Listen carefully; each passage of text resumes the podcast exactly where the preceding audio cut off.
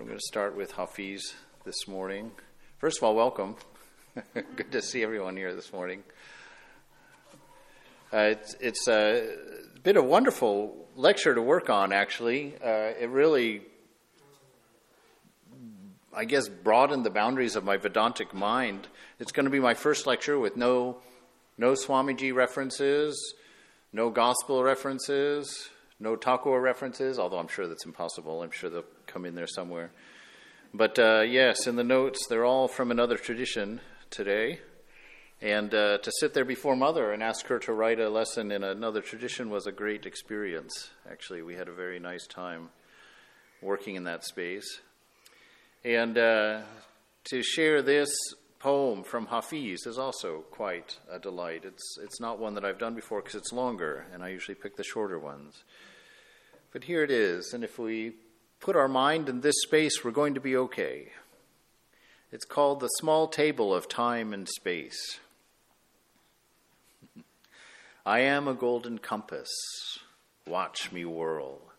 To the east and to the west, to the north and to the south, in all directions, I will true your course toward laughter and unity. To everywhere I will deliver enlightenment on the backs of camels and birds and strong pilgrims. Into every country I will carry the holy names and dance and dance. I am a golden compass. Watch me sing and spin illustrious strands of lyric and truth. I am a divine agent. Your passage to light, your ticket, may need my stamp. My foot and verse are now ecstatic and mid-air. Just place your head beneath my leaping arch. We will fall upon you. Watch me whirl into nothingness your fears and darkness. Just keep tossing them on my golden plate. I am a holy instrument always tuned by God, who lives beyond every dimension. I have been lifted drunk off the floor in a magnificent tavern. Now at my seat upon the divine love, I gaze at everything with brilliant, clear eyes. I can so easily lean my cheek across this small table of time and space and let you touch my beautiful, laughing, woolly beard. Hafiz is an emerald compass. My knowledge will put manna in your purse. My only duty that now remains to this world is from every direction to forever see to serve you wine and hope. Hafiz is a golden skirt the beloved has lifted off of a magnificent floor, has tied around his waist. Oh, watch us whirl. Watch us whirl. Just watch us whirl. Anything that reminds me of a day like that is going to be a favorite. I was complaining to Ma again this morning. I still think she's being a little stingy.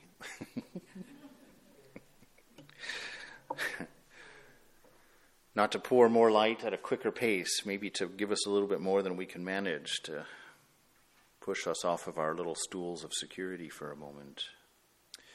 We're going to talk about this morning the Crucifixion and the Godhead.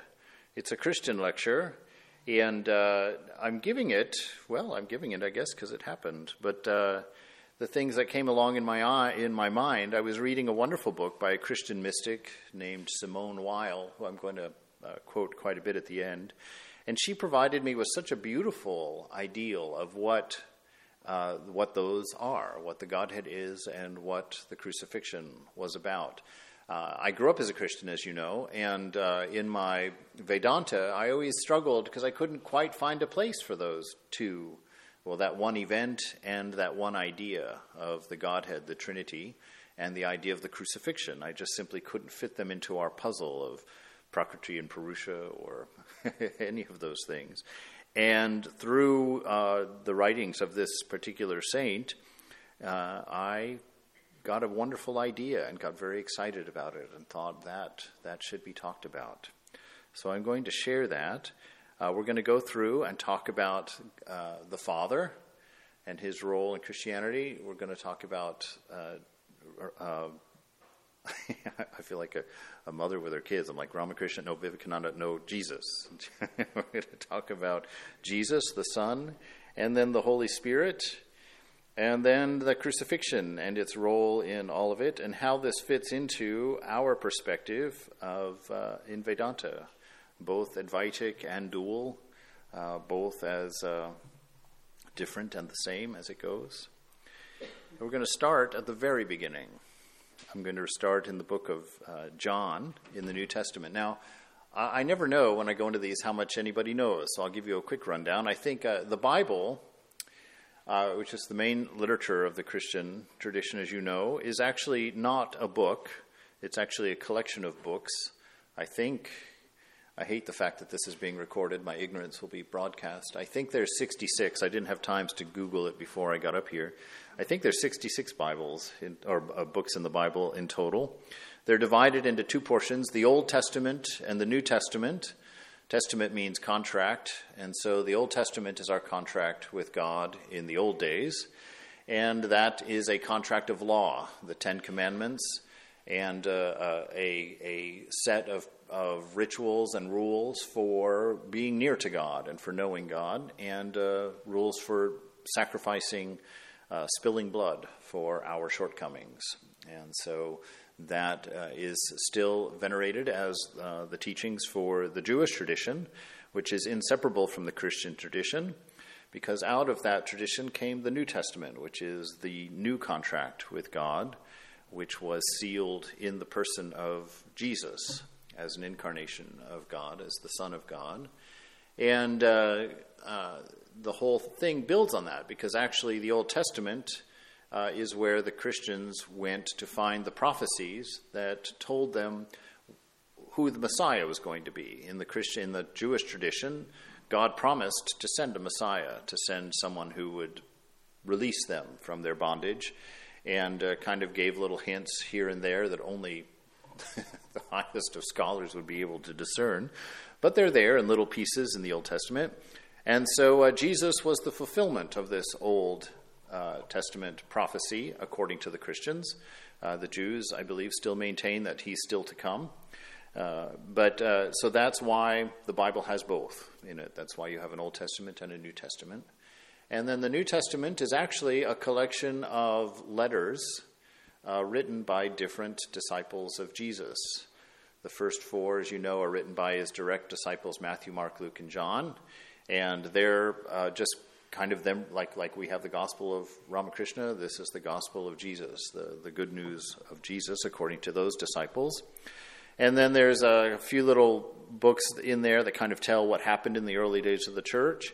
And then you get letters that the St. Paul wrote to the early churches around the Mediterranean that he had started. When I first got into Vedanta, I immediately identified Vivekananda with the Apostle Paul, because they played very much the same role to their masters. Paul, interesting, there's one major difference there, which is always quite puzzling to me. But, you know, Jesus was a teacher, and of course he wandered around Judea there and gave teaching, but Paul is the one responsible for really letting the bird out of the cage. He wandered all over the ancient world teaching about Jesus. And interestingly, that put him in touch with a lot of the issues that the Ramakrishna movement's facing today. They had to decide what was cultural and what was necessary in the teachings of Jesus. One of the early conversations, believe it or not, was whether, in fact, everybody had to be circumcised, or all the men had to be circumcised to become Christians or not, because certainly they did to be Jewish, and so did that have to be carried over? And things like that. Even Jesus broke out of the shell a little bit and blessed some Gentiles, some non-Jewish people, which caused a little bit of an uproar amongst his community. So it's an interesting mirroring. You can see the processes, you can see the growth and how it happens, and see very much a kind of an echo in the two occurrences, which is very comforting to someone who sees the truth in all religions, someone who knows that this play of the mother is all-inclusive. So with that little bit of background, we're going to jump into it, and hopefully we'll be done by 1:30. In the beginning was the Word, and the Word was with God, and the Word was God. He was in the beginning. Through him all things were made. Without him nothing was made that has been made. In him was life, and that life was the light of all mankind. The light shines in the darkness, and the darkness has not overcome it. There was a man sent from God whose name was John. He came as a witness to testify concerning that light, so that through him all might believe. He himself, John, was not the light. He came only as a witness to the light. The true light that gives light to everyone was coming into the world.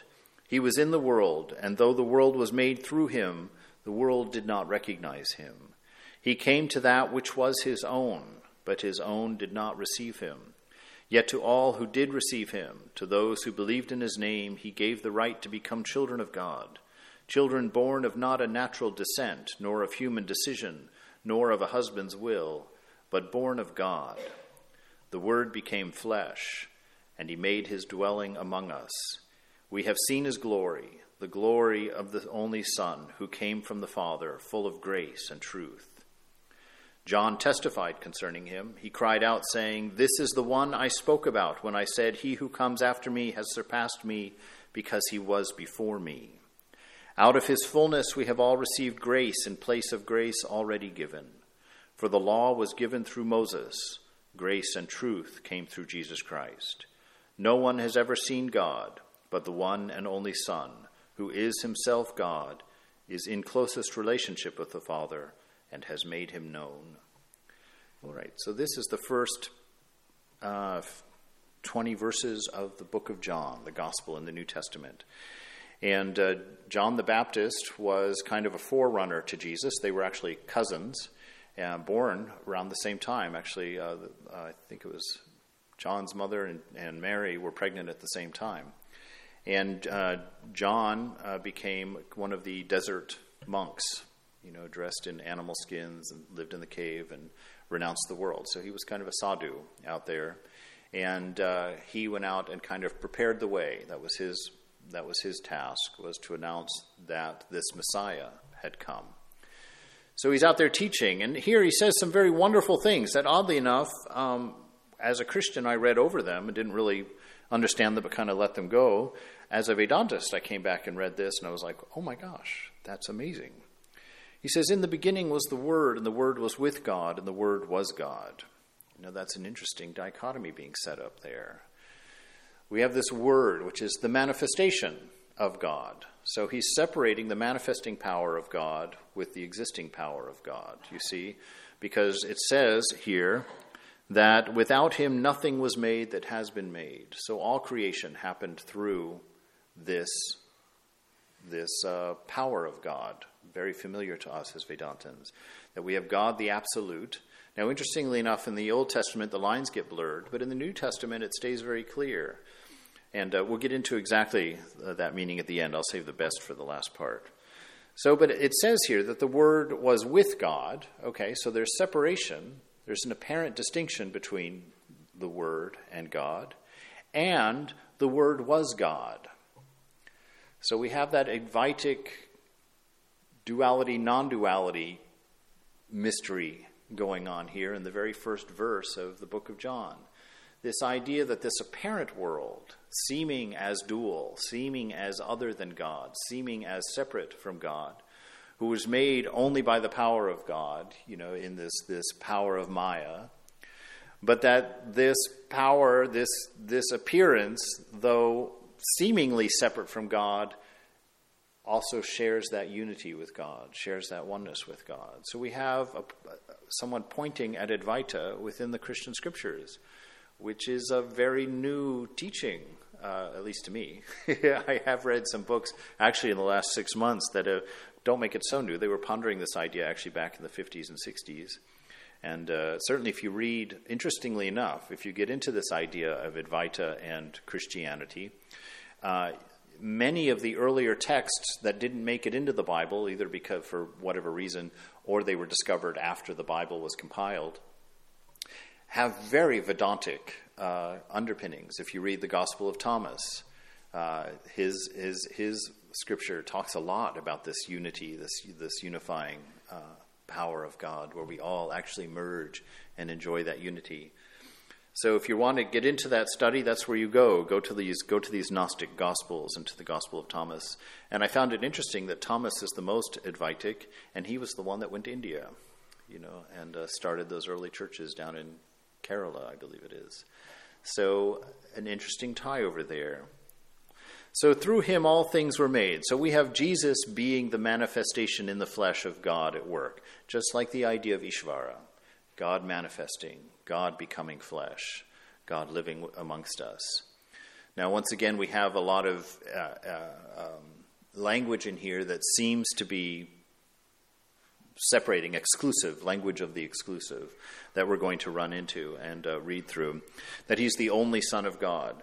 Okay, that's fine. We'll let that lie.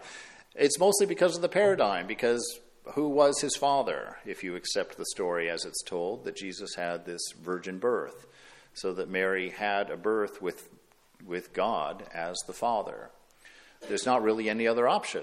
I mean, unless he impregnated a man, and then the story would have gotten really out of hand these days. And so God naturally is the father, and this is his son. And he's come into the world to give this life that is his nature, this love that is his nature to all mankind. And mankind, because we're stuck, didn't recognize him. So who is this Father? We're going to go in that order. We're going to start with the Father, then we're going to hit the Son, and then we're going to hit what the Christians refer to as the Holy Spirit. Moses said to God, so we're in the Old Testament, Moses is talking. Then Moses said to God, If I come to the people of Israel and say to them, the God of your fathers has sent me to you, and they ask me, what is his name? What am I going to tell them? God said to Moses, I am who I am. And he said, say this to the people of Israel, I am has sent you.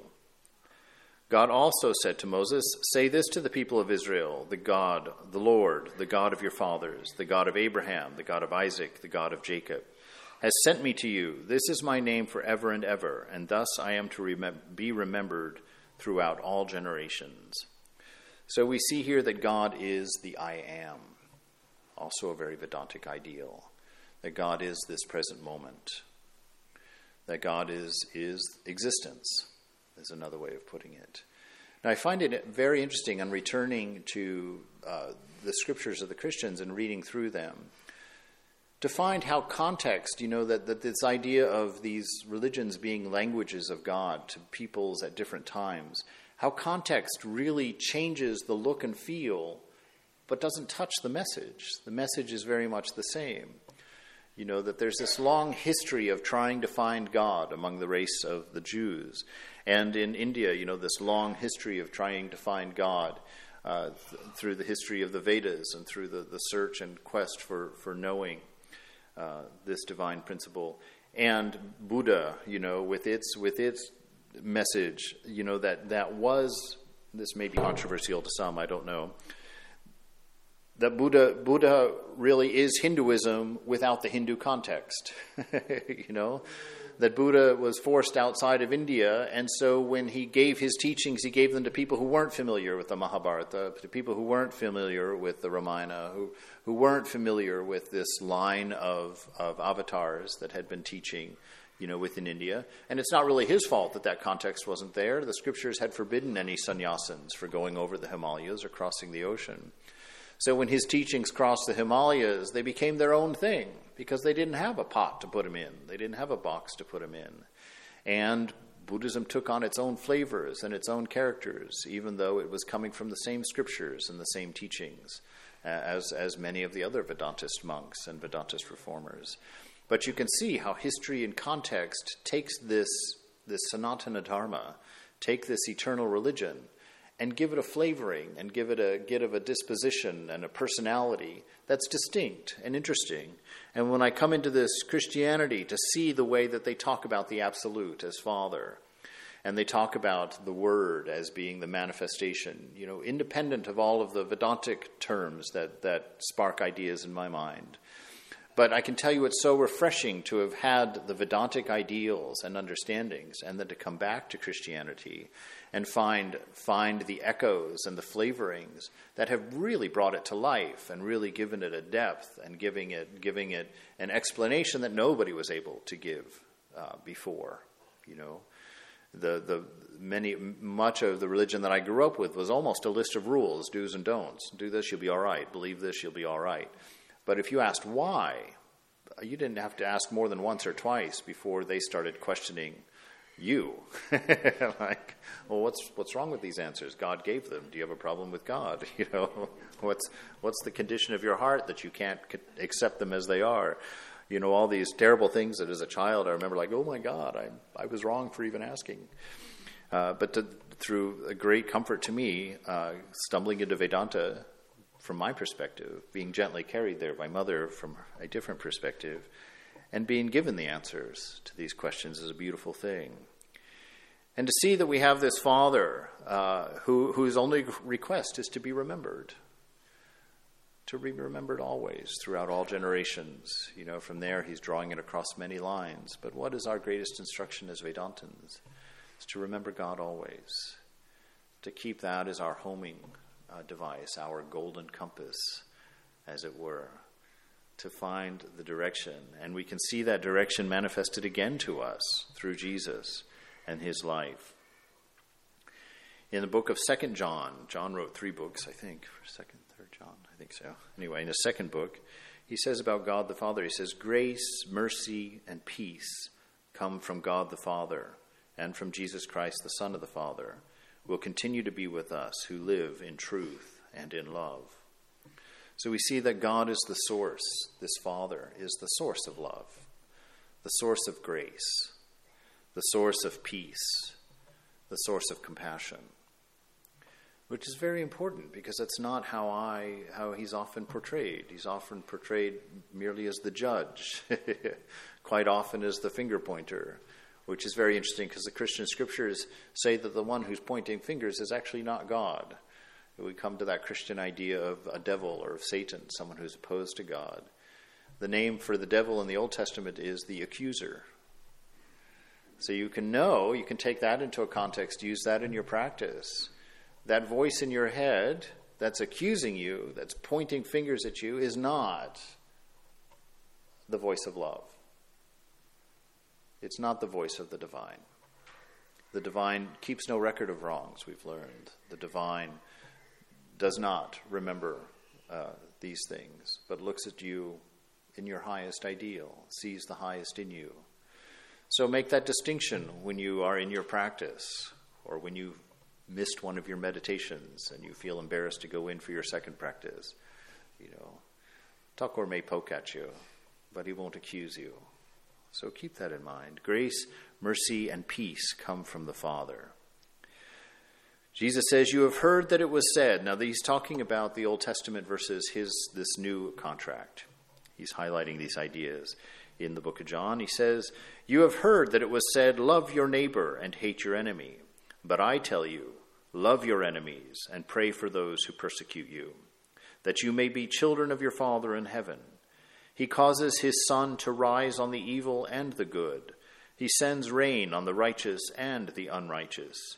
If you love those who love you, what reward will you get?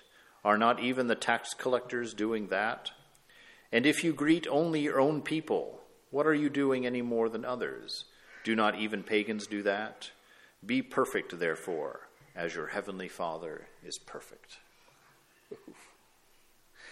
There it is, this universality of the Father. He doesn't belong to a particular person, to a particular group, to a particular nation, to a particular history.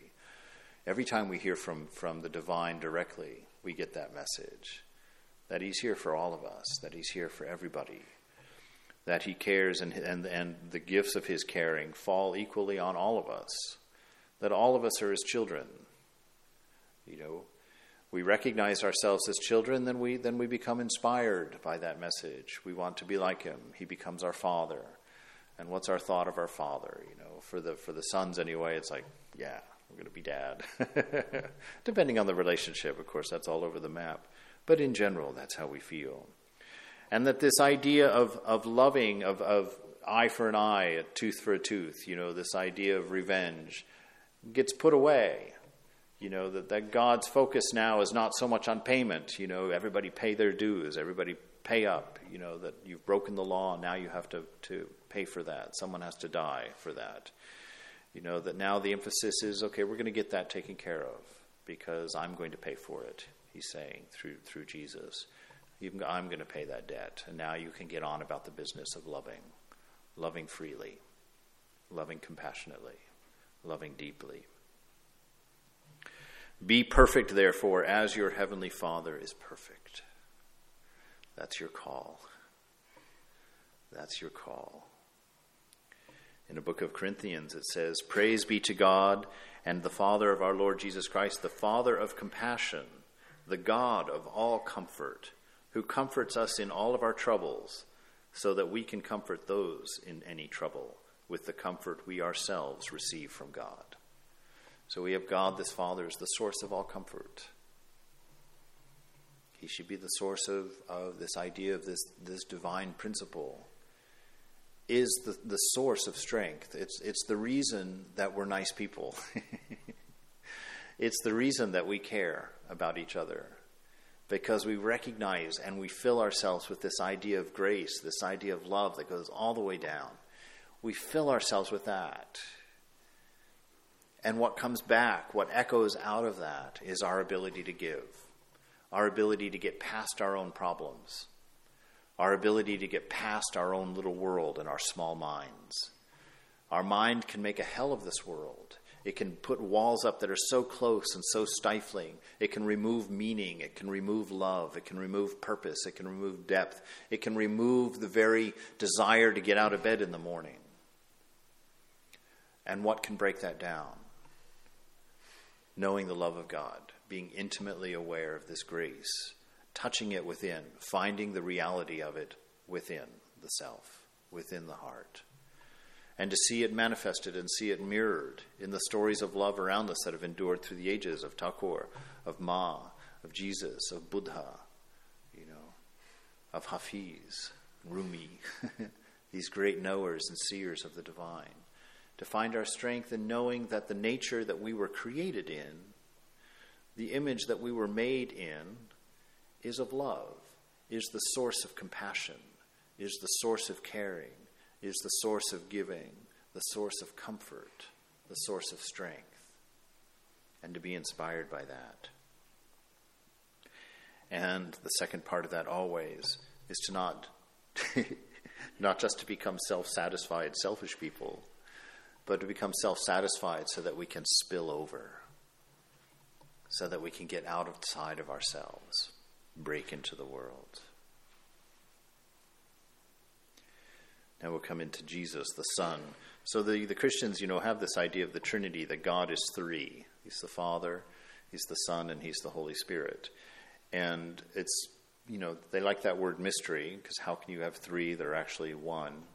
But they go to great extent to prove that and to say that. So it's very important to keep the distinction for a reason I'm not sure of. But that these three are here. So the second part is the Son, which is eternal. It's Prakriti to us. It's God manifesting to us. You know, that first scripture there said it was the Word, and the Word was there since the beginning, and that nothing was made without this Word that was made.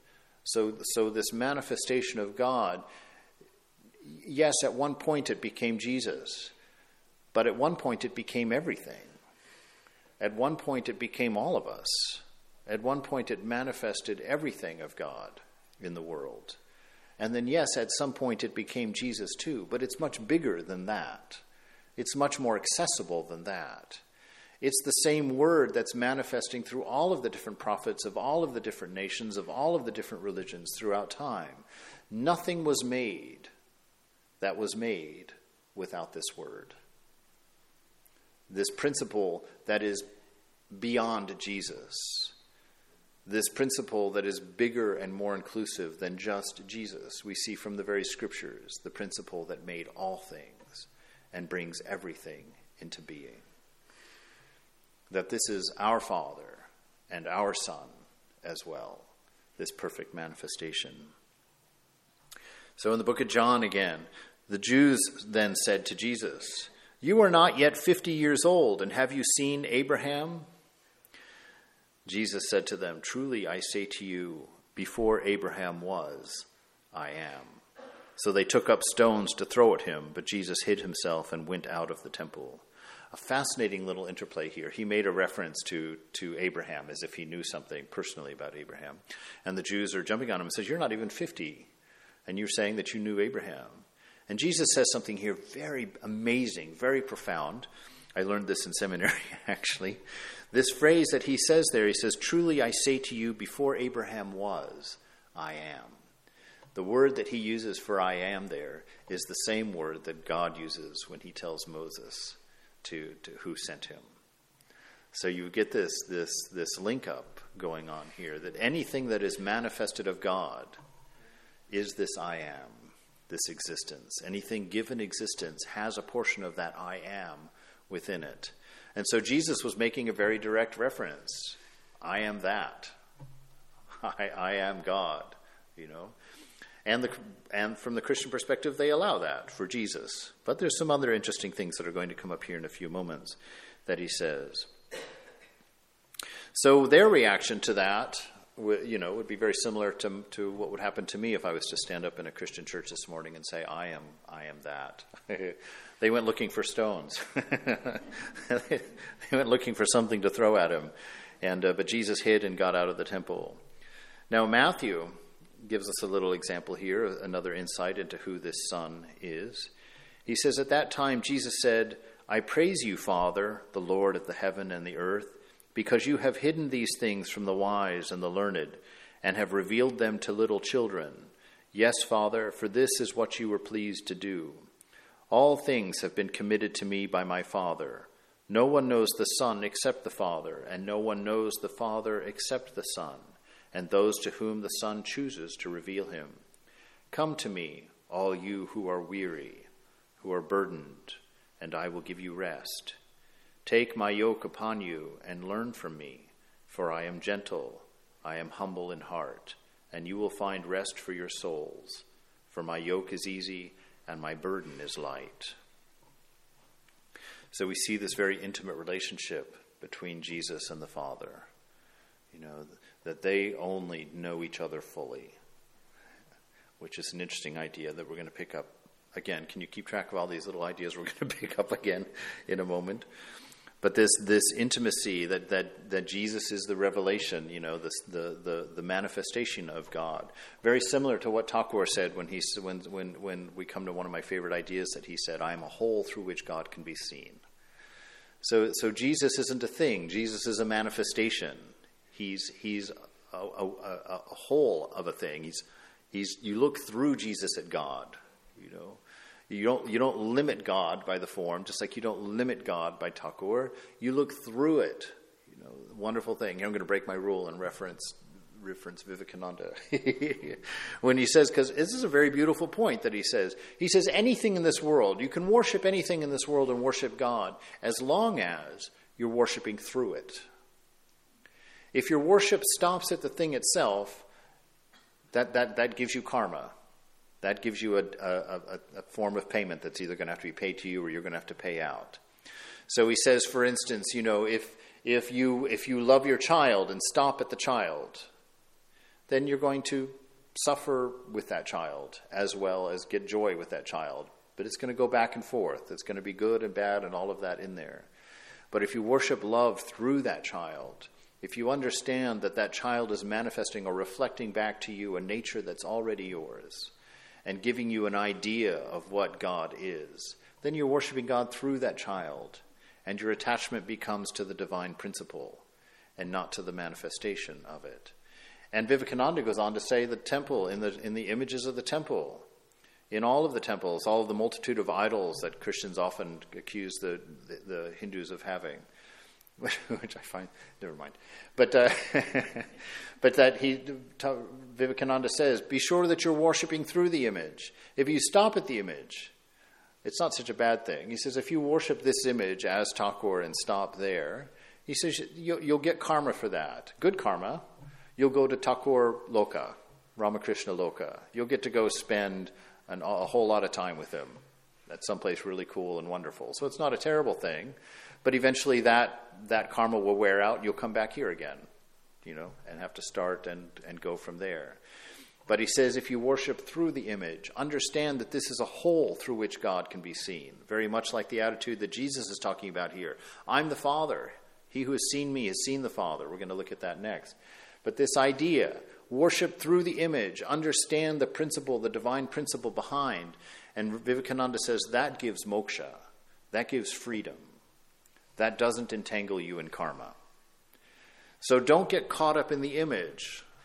I've worshipped this image. I like this image. I prefer this image. I prefer that image. That's a misunderstanding. And you can take it outside of just the images of Vedanta and go to the images of any religion, any personalities. We get attached to these things, and that produces karma, and you can see what that karma is doing to the world, tearing us into pieces. Worship the divine principle through your images. Worship the divine principle being manifested in your greatest ideals and your greatest teachers. And understand that this word that was at the beginning, that all things that were created came through him, and nothing that has been created or is existed without that divine principle. Worship that divine principle. Raise the mind to that. Do not let your hearts be troubled. You believe in God. Believe also in me. My Father's house has many rooms. If that were not so, I would have told you. Would I have told you that I am going there to prepare a place for you? And if I go and prepare a place for you, I will come back and take you to be with me, that you also may be where I am. You know the way to the place where I am going. Thomas said to him, Lord, we don't know where you're going. How can we know the way? Jesus answered, I am the way and the truth and the life. No one comes to the Father except through me. If you really know me, you will know my Father as well. From now on, you do know him, and you have seen him. Philip said, I love that there's some people in the scriptures that are as dense as I am.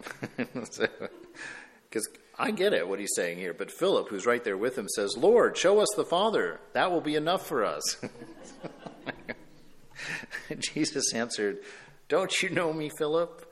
Even after I've been among you for such a long time? Anyone who has seen me has seen the Father. How can you say, Show us the Father? Don't you believe that I am in the Father, that the Father is in me? The words I say to you, I do not speak of my own authority.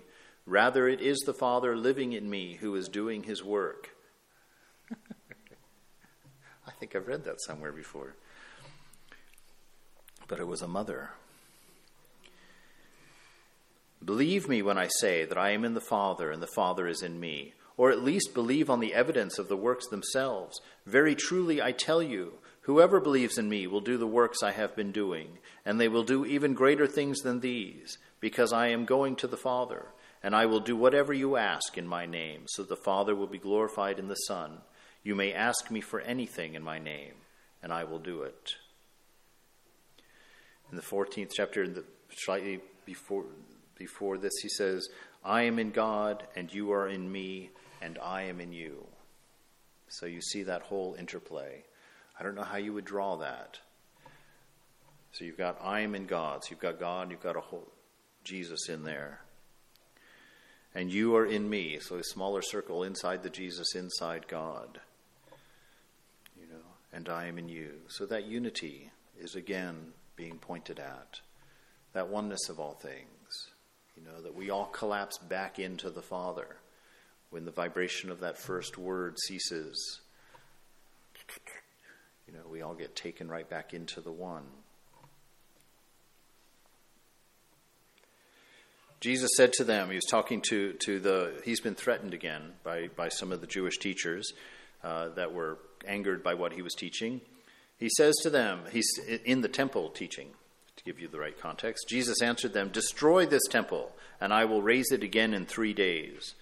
They replied, It has taken 46 years to build this temple, and you're going to raise it in 3 days? But the temple he had spoken of was his body.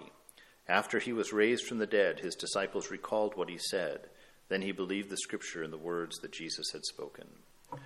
So you see, this notion of the body as temple is important in this.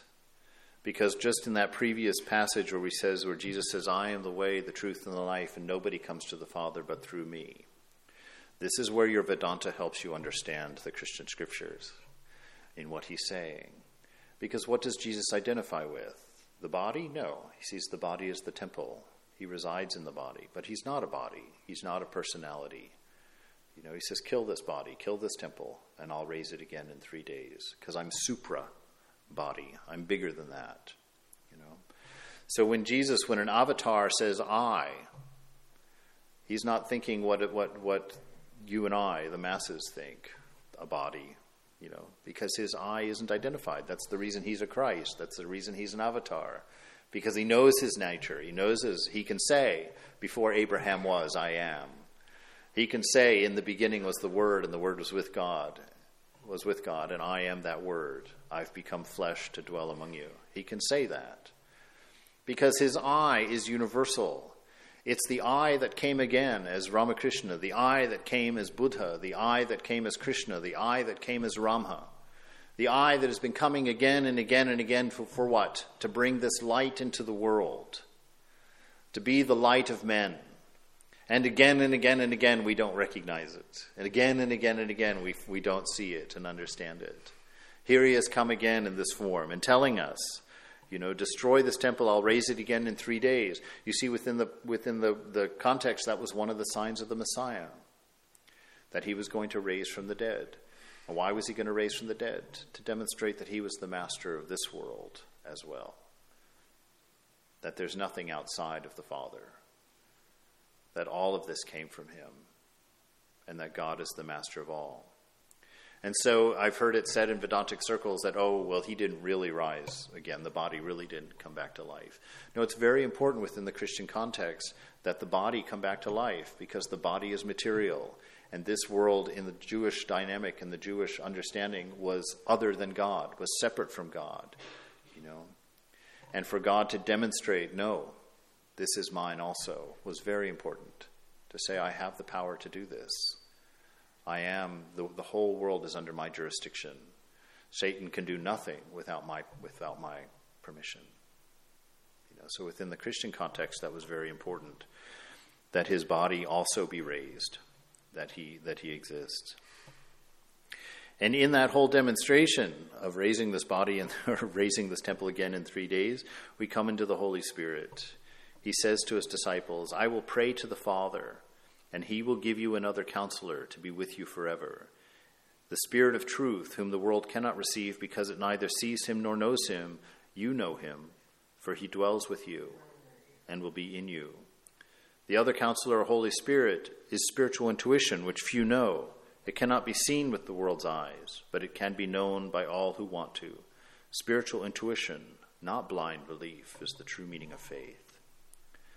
But the Counselor, the Holy Spirit, whom the Father will send in my name, he will teach you all things and bring to you remembrance of all that I have said to you.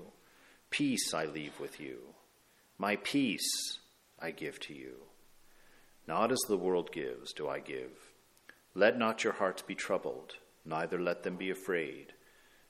Your own spiritual intuition will bring you to the reality and to peace. So we see here that Jesus, again, is giving this spirit. We call it, you know, the first thing that we worship in the morning in the shrine here is the guru, that Satguru, that principle of learning and teaching that's hidden in all things, that principle of love, that divine principle. For the Christians, that's the Holy Spirit, the comforter, the educator, the teacher. The spirit that gives you clarity, gives you understanding, gives you intuition into seeing things and to understanding things, that takes the upside-down world of Maya and flips it right side up so that you can see what freedom is. Freedom isn't serving the body, but freedom is having the option of serving the body, you know, that you're separate from the mind. So freedom is not serving the mind. Freedom is having the option to serve the mind. Not being forced into situations because the body and mind is demanding it, but having the option to serve them. Likewise, in Romans, Paul says, Yes, we're doing all right. In Romans 8, likewise, the Spirit helps us in our weakness, for we do not know what to pray for as we ought, but the Spirit himself intercedes for us with groanings too deep for words. And he who searches hearts knows what is the mind of the Spirit, because the Spirit intercedes for the saints according to the will of God.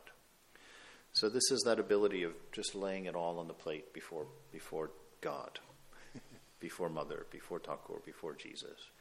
It's going just saying, I don't even know what to ask for.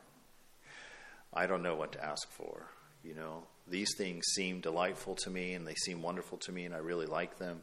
But at the same time, I always seem to end up with burned fingers and yet I can't seem to let go of these things.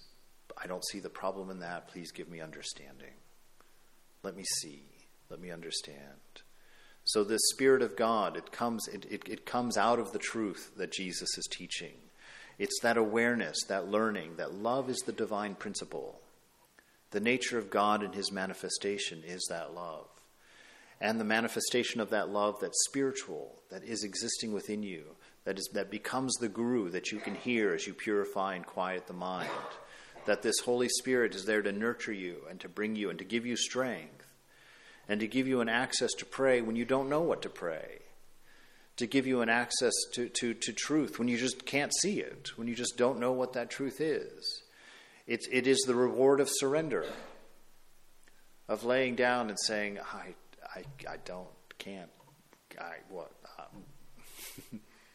here, you take it. That's this comforter that comes through the guru, through the divine teacher. If you love me, keep my commandments. That to me has been the hardest teaching of my life. It's the one that has brought me to tears so many times. If you love me, keep my commandments. That's where our life has to touch the ground, you know. We can't just go around saying, oh yeah, I love God, oh yeah, I love Thakur, oh yeah, I'm a child of light, oh I'm wonderful, I'm spiritual, I do my practice. Are you loving? Are you serving? Are you giving? Are you caring? Are you working for others? You know, what is your life? Has your life become about yourself? Has it become about your stuckness? You know, in my depression, I deal with that all the time. It seems some days I realize, God, my whole life today was about my own head. I didn't do anything for anybody out there. You know, that's the nature of this world. That's the nature of this world when it's not seen properly. If you love me, keep my commandments. Keep pushing. Keep trying. Keep doing better. Keep making every effort. That's how you know that you do love. That's how that you know that you are spiritual. That's how that you know that you do care, that you are created in the image of God. That's how you know, because it manifests in you, because it happens by what you are and who you are. If you love me, keep my commands, and I will ask the Father, and he will give you another advocate to help you and to be with you forever, this Spirit of truth. This Spirit of truth. So this Holy Spirit is that idea, the Spirit of truth, the Guru. The world cannot accept him because it neither sees him nor knows him. And actually when you're in the world and you hear that Spirit of truth within, what do? You immediately attack it. You know, who are you to tell me what I can do and what I can't do? You know, who are you? The world cannot hear it or see him because it doesn't know him. It doesn't know that his nature is love. He doesn't know that it's in your best interest, that it's correcting you because of its love for you. But you know him, for he lives with you and will be in you. I will not leave you as orphans. I will come to you. Before long, the world will not see me anymore, but you will see me. Because I live, you also will live.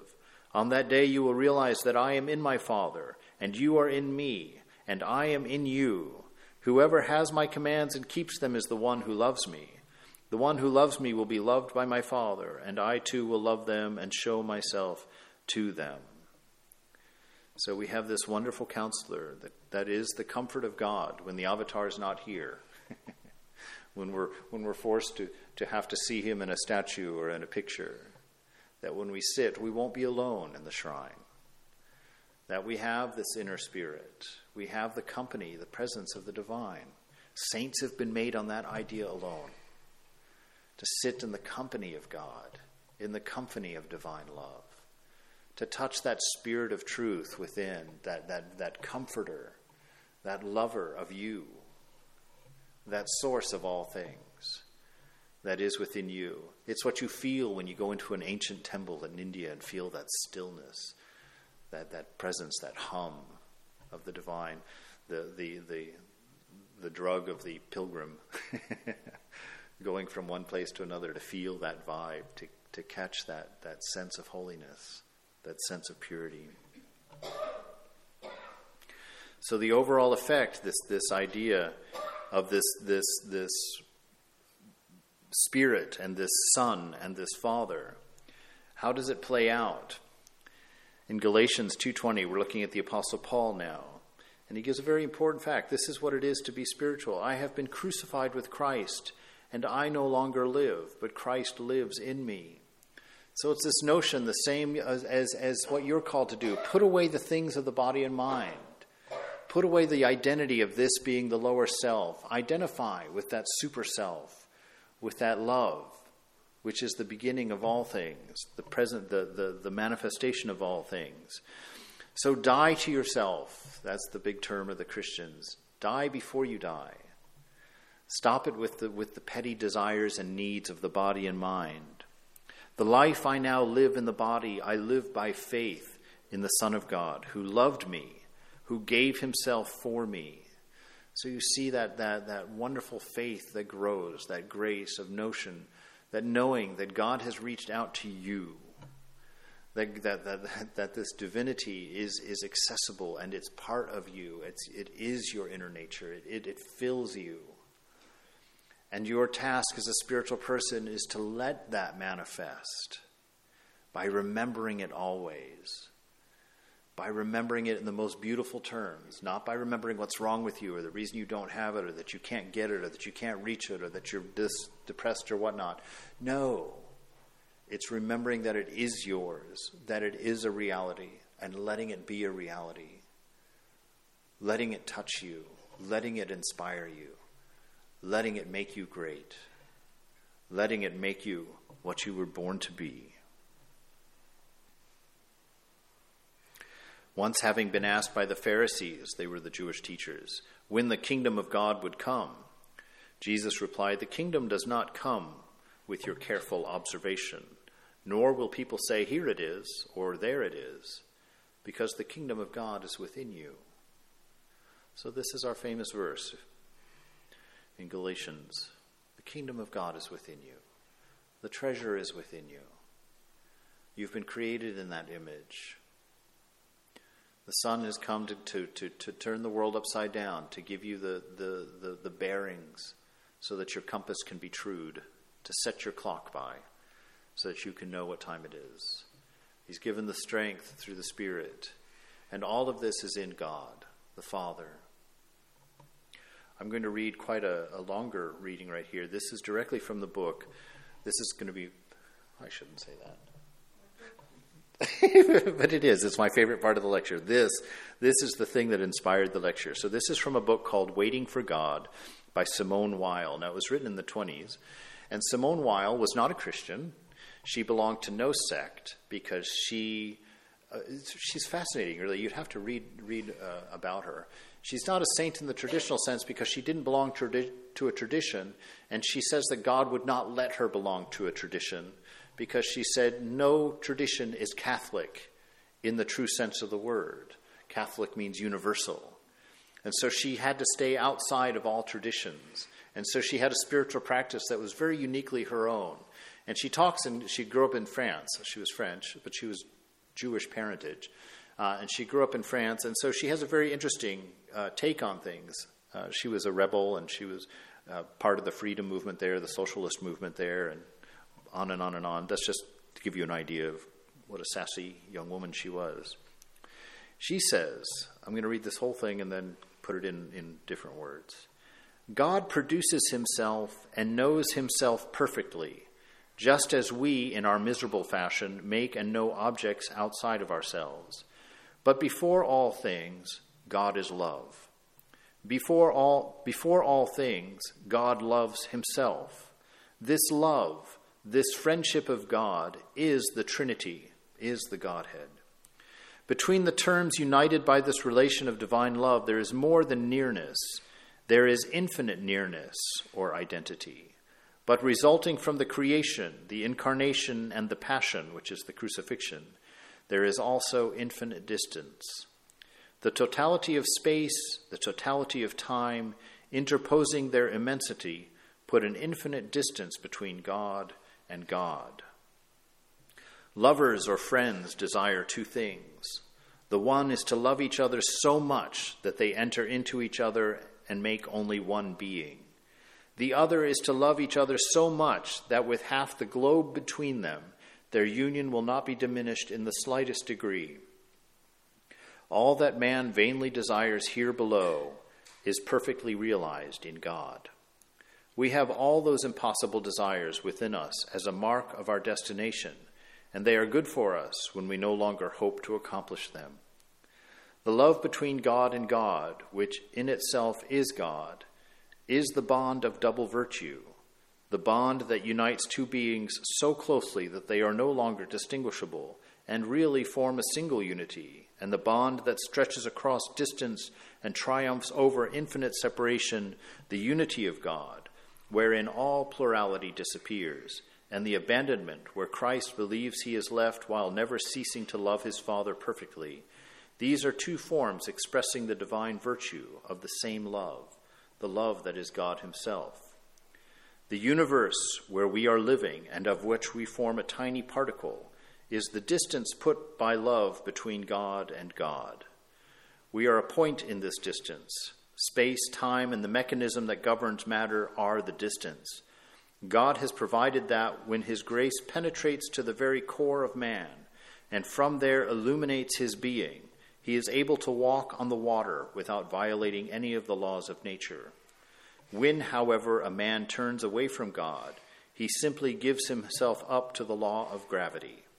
Then he thinks that he can decide and choose, but he is only a thing, a stone that falls.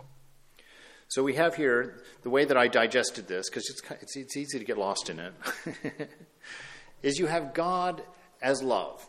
That's first and foremost above all. God is love. You have God the Father, who's the perfect noun of love. The perfect noun. In his perfection, there is no will, there is no desire, there is no lack. There is that ever-existing I am. That statement of love and its ideal. Boom. Then you have the Son, who is the perfect verb. The perfect action of love, what love looks like when it moves. So you've got the noun and the verb, and the fullest love that this verb has is toward the perfect noun. So that's this bond of oneness that she's talking about, this inseparability. The two cannot be separated, although they can be seen separately. And that the Holy Spirit is the tension that happens when you pull the action away from the noun. That tension that's drawing them back to unity is the Holy Spirit. And the whole world, all of creation, exists in degree between these two principles. Love the noun, love the action, in their constant desire to be pulled back together into perfect unity. And the crucifixion, the act of Jesus is what? It is the perfect action of love to completely annihilate itself for the sake of unity, to return to that one so the two can be one, to completely abnegate, to let go completely. So you have this divine play laid out there in the Trinity, in the Godhead, that's fulfilled in this idea of absolute sacrifice of the Son, who was one with the Father, and having all of us in between that play, that all of us are feeling that tension, knowing that this absolute exists, but not being able to see it, identifying it with all the verbs vibrating around us and running after them madly. For what? Because the Holy Spirit is trying to draw that all into unity. and we're trying to find that. We have a sense of it. We can smell it. We can smell it, but we can't find it. You know, we don't know where it is. And that's the struggle of spiritual life. That's what it all comes down to here, is this wonderful dance of this unifying nature of God to bring us all together, and that all of us are going to have to make that perfect response to love, which is absolute self-sacrifice, so that we can give up that lower sense of I and walk into the most beautiful existence of being, the I am, that was here before creation, will be here after creation, and is that existence of Satchitananda in and of itself. That's the Godhead, that's Jesus, and that's the crucifixion in one nutshell. I'm sure if there was anybody here to argue, we could have lots of arguments about it. I wanted to read a couple of verses from the Old Testament about God, the Father. And you know, in the Old Testament, they were they muddied the waters because John 1:1 hadn't been written yet, so they didn't have that notion of God as verb and God as noun. But it says here, he says, "The eyes of the Lord are everywhere. You have searched me, O Lord, and you know me. You know when I sit and when I rise. You perceive my thoughts from afar. You discern my going out and my lying down. You are familiar with all of my ways. Before a word is on my tongue, you, Lord, know it completely. You hem me in behind and before, and you lay your hand upon me. Such knowledge is too wonderful for me, too lofty for me to attain. Where can I go from your spirit? Where can I flee from your presence? If I go to the heavens, you are there. If I make my bed in the depths, you are there. If I rise on the wings of the dawn, if I settle on the far side of the sea, even there your hand will guide me. Your right hand will hold me fast. If I say, surely the darkness will hide me and the light become night around me, even the darkness will not be dark to you. The night will shine like the day, for darkness is as light is to you." I love that idea, that intimacy that we have. That we don't know. It's too lofty, too wonderful for us. But to search that depth of grace, to accept that depth of grace, to accept that absolute profundity.